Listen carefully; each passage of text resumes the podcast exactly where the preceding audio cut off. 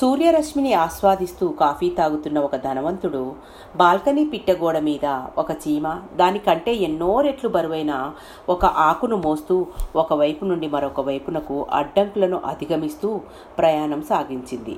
ఆ పిట్టగోడ మీద ఒక పగులు దానికి పెద్ద అడ్డంకిగా మారింది. కొద్దిసేపు అక్కడ ఆగి తన తెలివితేటలతో ఆకును పగులుకు అడ్డుగా వేసి ఆకు మీదుగా నడిచి అటువైపు పోయి మళ్ళీ ఆకును మోసుకుపోసాగింది. ఆకును అవతలి ఒడ్డుకు చేర్చడానికి దానికి ఉన్న మెదడు అంచనా వేసే తత్వాన్ని అడ్డంకిని అధిగమించే ప్రతిభకు ముగ్ధుడయ్యాడు. అలా ప్రయాణిస్తూ అదొక చిన్న రంధ్రం దాని గూడుకు చేరుకుంది. ఆ పెద్ద ఆకును దాని గూటిలోకి ఎలా చేరుస్తుందా అని చూశాడు. చీమ అన్ని అడ్డంకులను సమస్యలను ఎదుర్కొంది కానీ ఇంటిలోకి తీసుకెళ్ళలేక ఒట్టి చేతులతో పోయింది. అప్పుడు ఆ పెద్ద మనిషి ఆ గంట సమయంలో ఎన్నో పాఠాలు నేర్చుకున్నాడు. ఆ పాఠాలు మనకు కూడా వర్తిస్తాయి కదా.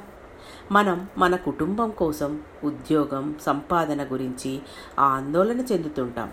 ఎంత పెద్ద ఇల్లు ఎంత గొప్ప కారు సుఖాన్నిచ్చే ఏ ఏ వస్తువులు కావాలో ఆలోచిస్తుంటాం. చివరికి అన్నింటినీ వదిలేసి శ్మశానానికి చేరుకుంటాం.